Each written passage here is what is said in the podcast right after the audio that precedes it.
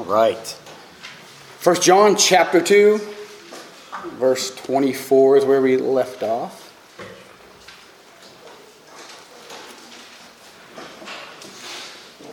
And we're going to see some of those, those words, especially that, that abide word that uh, has been coming up throughout the book of John. First John here, uh, 26 times. I think I might have found another one. I don't know if Bryce has found But he's a, the research team for the word abide. And it says it a lot in here, an abiding uh, word. And so, uh, verse 24, I'll read through the rest of this passage, these four verses, rest of this passage here, these four verses here through 27. We're actually going to take this as two parts.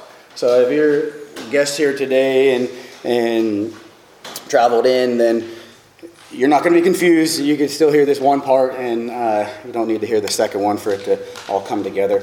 Um, but for us here, we're going to go the first half of this, first two verses, and then next week we'll cover the, the other two verses here, uh, 26 and 27. So, as always, take heed of the, the perfect, inerrant Word of God as I read this morning. So, starting from verse 24, 1 John chapter 2. Let what you heard from the beginning abide in you. If what you heard from the beginning abides in you, then you too will abide in the Son and in the Father. And this is the promise that He made to us eternal life. I write these things to you about those who are trying to deceive you. But the anointing that you received from Him abides in you, and you have no need that anyone should teach you. But as his anointing teaches you about everything, it is true and is no lie. Just as it is taught to you, abide in him. Let's pray. Heavenly Father, we thank you for your abiding word, that you abide in us uh, through your Spirit. Pray this morning that as we go through your truths, that you give me the words to speak and that our hearts are, are, are, cultivated and prepared to, to receive the, the seed in which uh, is so precious, your word. Pray that your spirit seals the truths of your word in us and that we can use it each and every day to, to bring glory and honor to your name. And we pray this in Christ's name. Amen. Okay, so the word abide here, just by, by introduction, these uh, four verses here is mentioned five times. Five times we see the word abide here, three times in verse 24 alone, and then we see it twice in, in verse 27. Um, so, just off the, the, the jump here, we have this conclusion that the Word of God must abide in us. And the abiding Word of God is so in, imperative to the, uh, the Christian life. And so let's take a look at these verses, uh, uh, again, which are very instrumental to our, our Christian faith. Uh, again, we're going to break this down into two parts uh, today, and then the first two verses, and then we'll finish up next week. So, first, I want us to, to note and look here in, in verse 24. The, the very beginning here of verse 24, we have this command that John gives us. So it says here, let what you heard from the beginning abide in you. So this is this command that he gives. Let what you heard from the beginning abide in you. This is, again, issued as a command. It's not issued as a, as a suggestion. It's not an option for some believers who just want to be really serious about God. And this is for each and every one of us. This is for each and every believer in Christ. This is a, critically important to the Christian faith. And so the word abide here, it means several things, but, but, but principally here in, in this text, in this passage here, it means to remain. It means to remain. Eh, in fact, that's exactly how it's translated um, up in verse 19. When we went through verse 19, where it says, If they had been of us, they would have remained with us. Same word there. Same word in the Greek, remained. So they're saying that the, the, remain, the word must remain in us, must be sealed into us.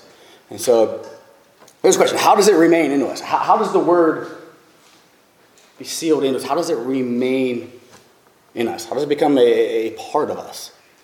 Uh, first, question to pose uh, is how, how do we handle the Word of God? How is it that you personally handle the Word of God? Do you receive it as the Thessalonians did, and that of receiving it for what it truly is, not the words of man, but what it really is the, the Word of God, the very creator of, of all things, the one and only true God. So, how we receive it.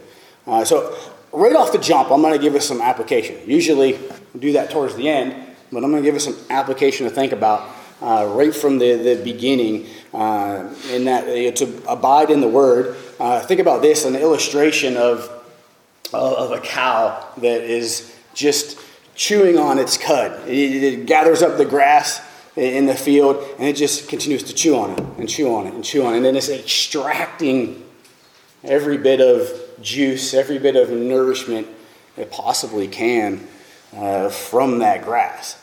And so I want us to, to, think on that and the way in which we handle the Word of God. So, what does that look like for us who are not cows? Uh, what does it look like for us? How, how, how is it that, that the Word of God remains in us? How do, how do we chew on it? And so, here's the applications that I want us to think about right from the beginning. Having this like Berean type mindset. Remember, as we're going through Acts, the Bereans, they heard Paul preach, and what did they do? They went to the scriptures, make sure what Paul was saying was, was true. So they were backing whatever they hear, whether it is uh, for us today, whether it's, it's, it's me on Sunday, whether it's in a Bible study, whether you hear it on a podcast, or whatever it may be, back it with the authority, the scripture. See if what is said is true. So be, be a Berean, have a, have a Berean mindset. Um, secondly, when you listen to a sermon, and perhaps you're taking notes, uh, or whether it's you know, in pen or pencil, or just taking notes in your mind, you know, throughout the week, it takes some time after, say, after the, the dust settles from, from Sunday, and as it kind of settles into your heart, and whether it's at lunchtime or whatever it may be, just kind of go back and, and go through those notes and continue to, to chew on them and have your mind refined by the things in which the Holy Spirit brought to your attention uh, through that sermon or that Bible study, or, or maybe it's a, a podcast that you listen to, whatever it may be. Thirdly, take a verse of the passage. So if we're going through this, this passage here, take a verse of it and commit it to memory. It's another good way to just seal those principles onto your heart that the Holy Spirit has, has brought forth uh, to your mind and, and, to your heart. So it's a great way to, to just, again, solidify those in our being. And so, lastly, uh, it's almost probably the most important one uh, tell others. You tell others about the things in which the, the Holy Spirit has revealed to you in the scriptures and, and speak forth those truths. Kind of like John here, but in Revelation. Remember, uh, John in Revelation chapter 10, uh, I believe it's verse 9, um, where he goes to the angel and he says to, to, to give me the scroll, give me the, the little scroll that's speaking of the scriptures, the word, the word of God. And then he says to him, he, the angel says, Take it, eat it. He says it'll be like sour in your stomach, bitter in your stomach but on your mouth it is sweet as honey. Right? And so we see this picture here of John in Revelation receiving the word, and it's so sweet to his lips. As he consumes that word, it becomes bitter in his stomach. Why? What, do we do when things are bitter in our stomach? We want to, we want to get it out. Right? So that, that word, just letting it settle in our stomach, and, and, and it becomes bitter in the sense of, not that it's bad bitter, it's good bitter here. We want to Speak it forth, get it out, tell others. And as we get it out, it continues to be sweet upon our lips and it acts as like a, a, a boomerang, a slingshot that comes back to us and seals those principles again into, into our heart and to the, the depths of our heart. So, um, so chewing on them, committing things to memory, uh, speaking forth the truth to, to, to your friends and, and family and those who are around you. And these are all concepts that we can use to, to, to exercise that muscle in the word abiding in us. Um, so that's what he's calling here. It's that the word of God uh, would, would make its home in our lives. That it wouldn't just be checking in and, and checking out like a guest or, or a visitor. That it would take a permanent residency in us. And but you would think about this too, like you would move into the word as well. So we move into the word and you know, committing to, to studying the word. As we move into the word, the word moves into us. And it continues to, to, to abide in us. It, it, it takes up residency, it unpacks its furniture in us. And it becomes a permanent home within our hearts, within our, our actions, and, and become this point of, of, of retaining the very Word of God uh, that helps move our lives in the direction in which God wills. Also, to this here, when we see this abide, it's in the present tense, this command. Uh, in the present tense, meaning that, that every moment of every day, the word abides in you and, you in it. Uh, the word be in guiding your speech, guiding your actions, guiding your inward thoughts and intentions. Um, and this isn't a, uh, by any means, a call to any sort of perfectionism, but what drives and moves the direction of your life? The Word of God, the Spirit pressing those truths upon our lives. It's also here in the active voice in the Greek which simply means you, you've got to take action. This isn't a passive thing. It's an active voice. So you, you can't be passive about this. You have to, to, to, to grab the bull by the horns and, and take deliberate action for the Word of God to remain in you. So, John here, he's relaying a command to the, the early believers, relaying this command to the, the churches of Asia Minor, as well as to us here today. And that, that we must take every step for the word to abide in us. And may know this isn't a salvific thing, and we're going to get into that here in, in a moment. when he says here, in you, and he's referring to your heart, your mind, your soul, your innermost being. It's not enough to just take the word and just uh, have it on the external uh, facade of your life, and meaning like illustration wise, like being able to like articulate the scriptures, but not living it out. We're supposed to be, be not just hearers of the word, but being doers of the word.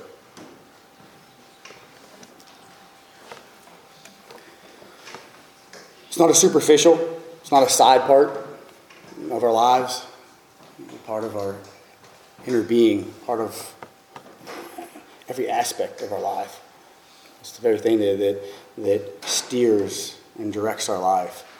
The Word of God and the, the Holy Spirit using that as a thrust in our lives to bring about, you know, as a bit part of God's will right, in our lives. So, and he goes on, he says, if what you heard from the beginning, so what you heard from the beginning. There's this emphasis here on that word heard. Meaning that the truth is, is meant to be heard through a, a human voice. He's saying what you heard. God has given teachers, He's given uh, preachers to the body of Christ, and there's this, this impact that comes from when the word is, is heard. There's this, this dynamic when it's accompanied by the Holy Spirit the Lord surely meets with us. He meets with us when, when we study, when, when we study our Bible, when we, when we do so on our own, when we read our Bible. That's something that, that we should all be committing to individually. Um, but there is this, this extra uh, shot of nitrous or extra octane when the word is brought from, from a, a spirit filled, gifted teacher or, or, preacher of the word. It, it has a certain penetrating power. And I think that's what he's stressing here. here, which you heard from the beginning. In the beginning, here, what he's referring to is that the very first exposure to the truth when they were converted to Christ. When, when the Word of God was, was first implanted into them. When the Holy Spirit first revealed that truth to them from the very beginning. First Peter, in chapter 1, he, he talks about the Word which has been implanted in us at, at, that very moment of regeneration. That very moment when, when we come to understand uh, where we stand before a holy God, and then therefore the, the loveliness of Christ and his sacrifice and what he has done for his people. In that very moment, and here Peter speaks of that, and that that word continues to, to abide in us. He says here, uh, you don't have to turn there if you don't want, but in 1 Peter 1, it says, verse 3, 23, I'm sorry, since you have been born again, since you've been born from above, that, that rebirth that happens when the Holy Spirit takes somebody's heart of stone and, and gives them a heart of flesh, and, and the old man is dead, and now they're new and, and alive in Christ. And so, that you have been born again, not of perishable seed. Perishable seed is, is worldly ideals. That's those seeds that are thrown from false teachers, from the, the world system, saying this is how you gain health, wealth, prosperity, status before men, all the desires of, of the flesh. Uh, that's the, the imperishable or the, the perishable seed that will pass away and be gone. He says, born again not of perishable seed, but of imperishable seed through the living and abiding word of God. And he goes on and he, he quotes Isaiah 40. He says, For all flesh is like grass, and all his glory like the flower of grass. Listen here, he says, The grass withers, the flowers fail. So the flesh fails. All the, the, the works of the flesh, the status of man, the desires of the flesh. All these things here, he's, he's, he's using this analogy of, of the grass and the flowers. Wither, they fail. Then he says, But the word of Lord remains forever. It remains forever. And he says, And this word is the good news that was preached to you the gospel, the good news of Christ, his, his atoning work on the cross,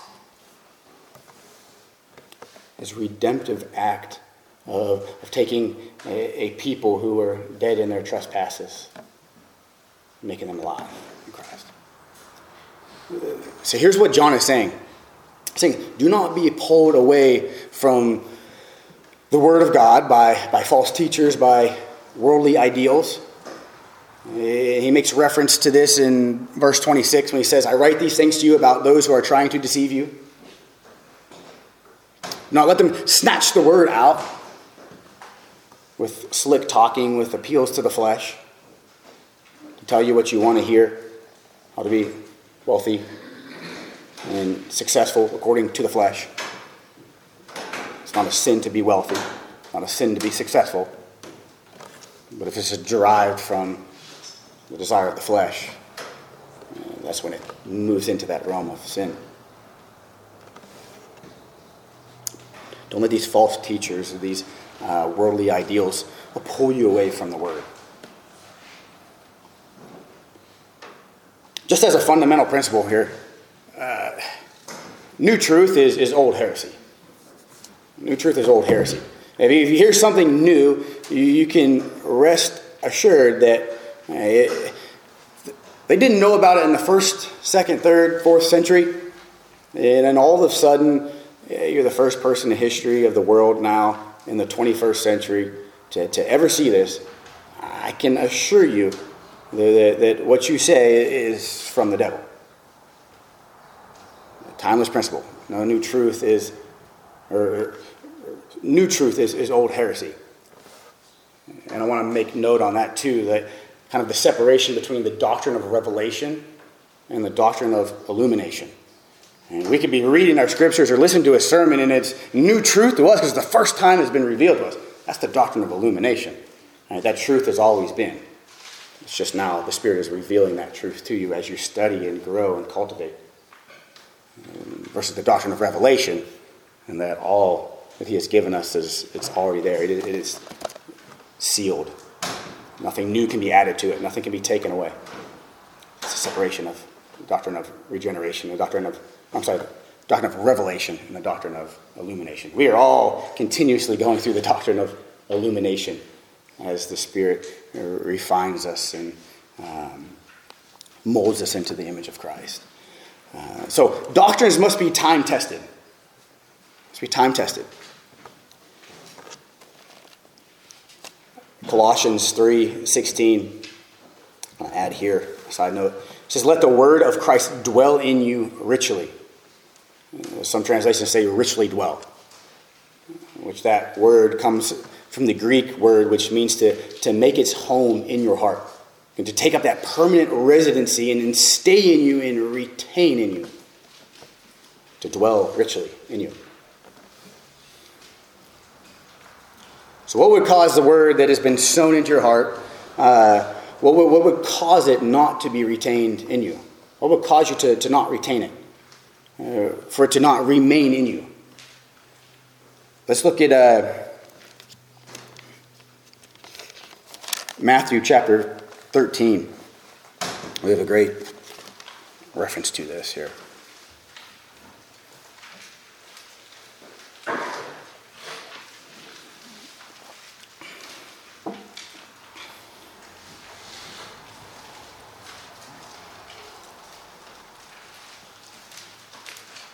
It's parable of the sower. And this is great because we have uh, the parable and then we have Christ Himself explaining and expounding upon this parable. I will read them both, uh, both these sections. And so Jesus gives the parable, and then when he explains it. So, starting right from the beginning of 13. The same day, Jesus went out of the house and sat beside the sea, and a great crowd gathered about him so that he got in, into a boat and sat down. The whole crowd stood on the beach. And he told them many things in parables, saying, Excuse me. A sower went out to sow. So, so a farmer, a farmer going out, spreading seeds. Sower went out to sow.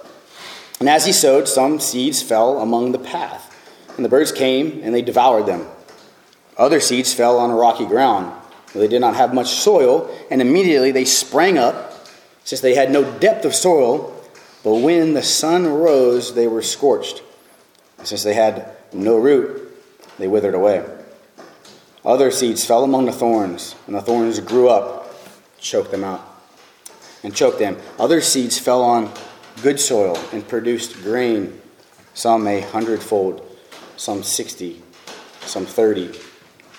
He who has ears, let him hear. Sorry, I had a little jujitsu in there. I was like, choked him out. Sorry. choked him. So then we go further down. So just kind of slide your, your windows of your soul down to verse 18, and Jesus explains it to us. He says, Hear then the parable of the sower. When anyone hears the word of the kingdom and does not understand it, the evil one comes and snatches away what has been sown in his heart. This is what was sown along the path. And so that seed is sown. It's the truth. It is sown. Right? But it's uh, their heart, their depth of their heart. I want us to think about the soil being our heart. Okay, and so fell on, on, on closed ears, fell on seared hearts. And he continues on, he says, After what was sown on rocky ground, this is the one who hears the word and immediately receives it with joy. This person, they, they hear it and they're, they're so joyful when they hear it.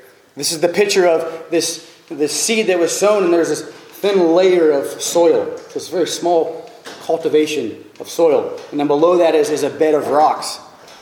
And that seed is sown and it grows, and immediately it hits the rocks and, and turns and comes back up out of the ground, and, and its roots are exposed now to the sun. The sun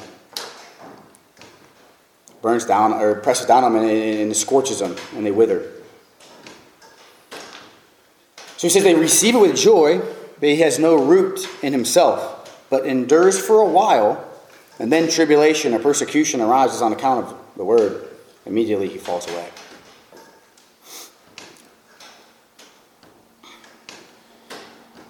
As for what was sown among thorns, this is the one who hears the word, but the cares of the world and the deceitfulness of, of riches choke the word, the word, and it proves unfruitful. This is a picture of someone who is clinging to the world, clinging to the world still, and won't give up those, those worldly ideals. And that chokes it out, chokes out the word. That's what was sown on good soil. This is the one who hears the word and understands it. He indeed bears fruit and yields. In one case, a hundredfold, in another, 60, and another, 30. It's one whose heart is cultivated, prepared to, to hear the word. these principles here uh, are very important for us to think about. Uh, as we, anytime we, we approach the Word of God, whether it's through study, whether it's through listening to sermons, whatever it may be, anytime we approach that Word of God, uh, I think a good thing to be thinking about is where is my heart? Where's my heart in that moment? Is my heart on other things? Is my heart on worldly things? Where's my heart on, on the Word of God itself? Am I clinging to it? Just being mindful, mindful that, the, the, of the, the soil of our heart each and every time we, we approach the scriptures. Because think of this like here, it, the difference is not in the sower.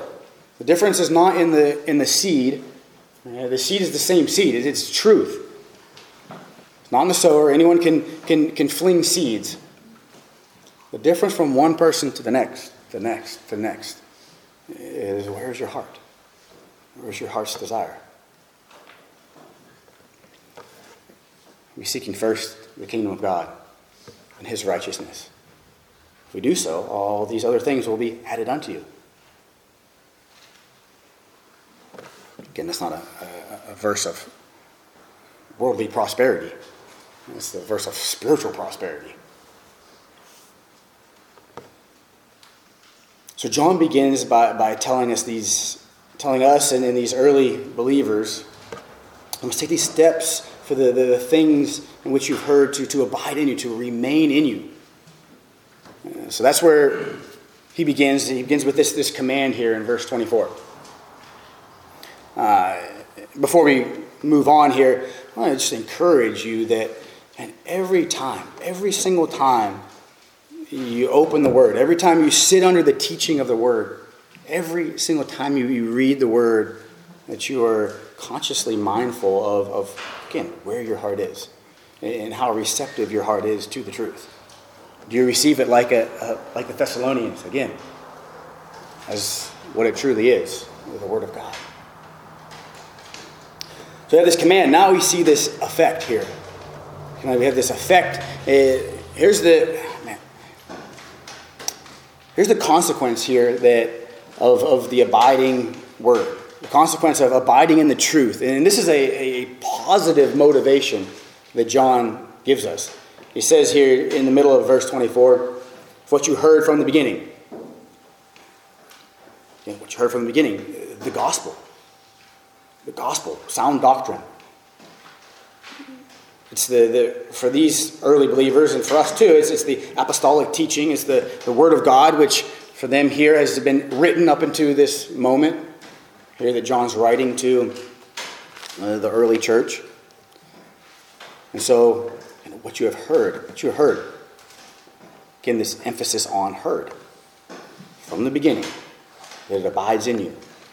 And if it remains in your mind and stays in your heart and is deeply rooted, it says here, then you too will abide in the Son and in the Father. You abide in the Son and in the Father.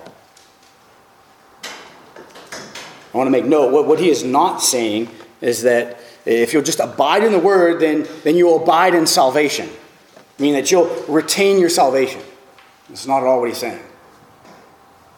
Uh, salvation is, is secured.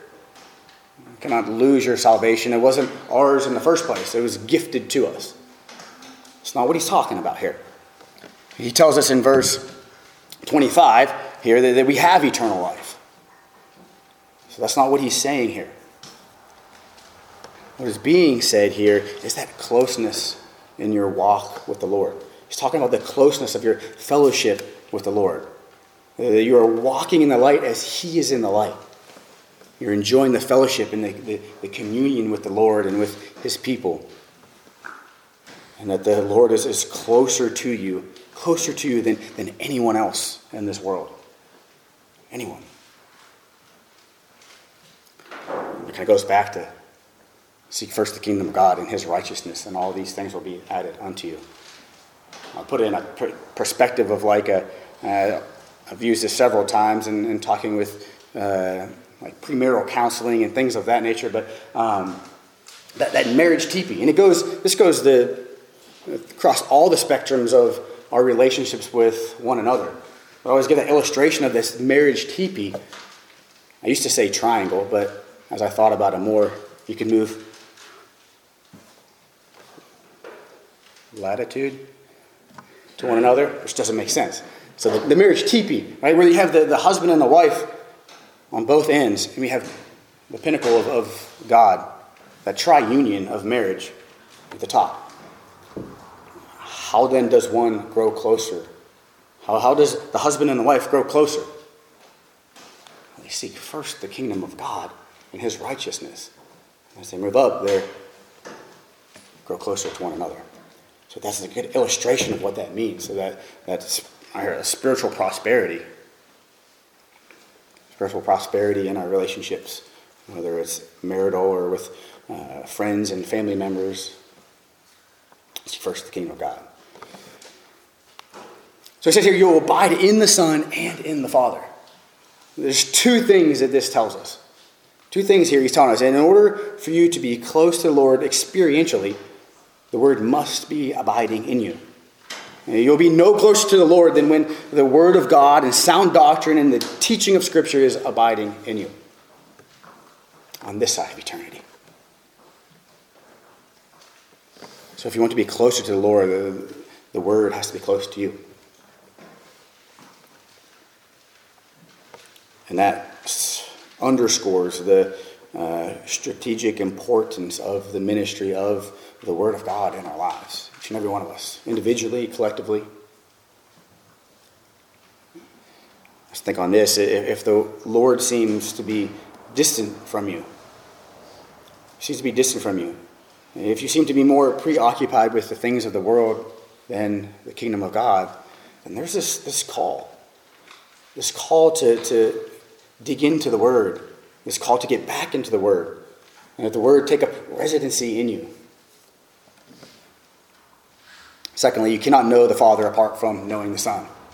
There's no separation there. Uh, the Father will never be closer to you apart from being close to the Son. You cannot have closeness with the Father without closeness with His Son. They go hand in hand. So John emphasizes here this when he says that, that you too will abide in the Son. He says, You too will abide in the Son. And he could have stopped there but then he says, and the Father. He accentuates the solidarity of the Trinity, of the, the oneness of the Godhead. In order to know the Father, you have to know the Son. And as you know the Son, you will know the Father. Uh, they are of the same essence, they are the same attributes, they are co equal, they are co eternal. Cannot have one without the other. It also goes with the Holy Spirit as well Father, Son, and the Holy Spirit. So that's the effect of the abiding Word of God, as you abide in the Son and in the Father. And then he gives us this last thing here, and we'll kind of sum this up and, and close with this. So he gives us this beautiful, beautiful verse of assurance. The command, the effect, henceforth brings assurance. Where this First John, his letter, is this book of assurance. How do we know that we know God? Just gives us this assurance here, verse 25.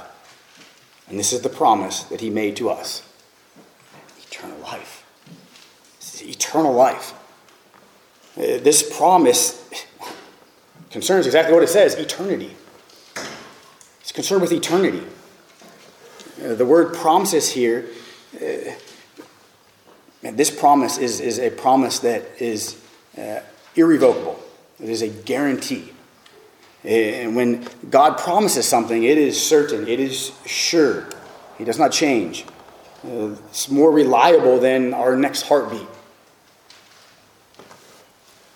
John himself, he heard the multiple promises of eternal life that the Lord promised and taught throughout uh, the Lord's earthly ministry, and, and John being the, the only disciple that went the whole way to the cross with Christ. So we heard these things constantly. It's eternal life is a life that will never end. Is a life that, that will endure throughout all eternity. Is a life that, that, that will never diminish within time. It, it is timeless. So, what John is highlighting here is the, the necessity of the, the word to abide in you.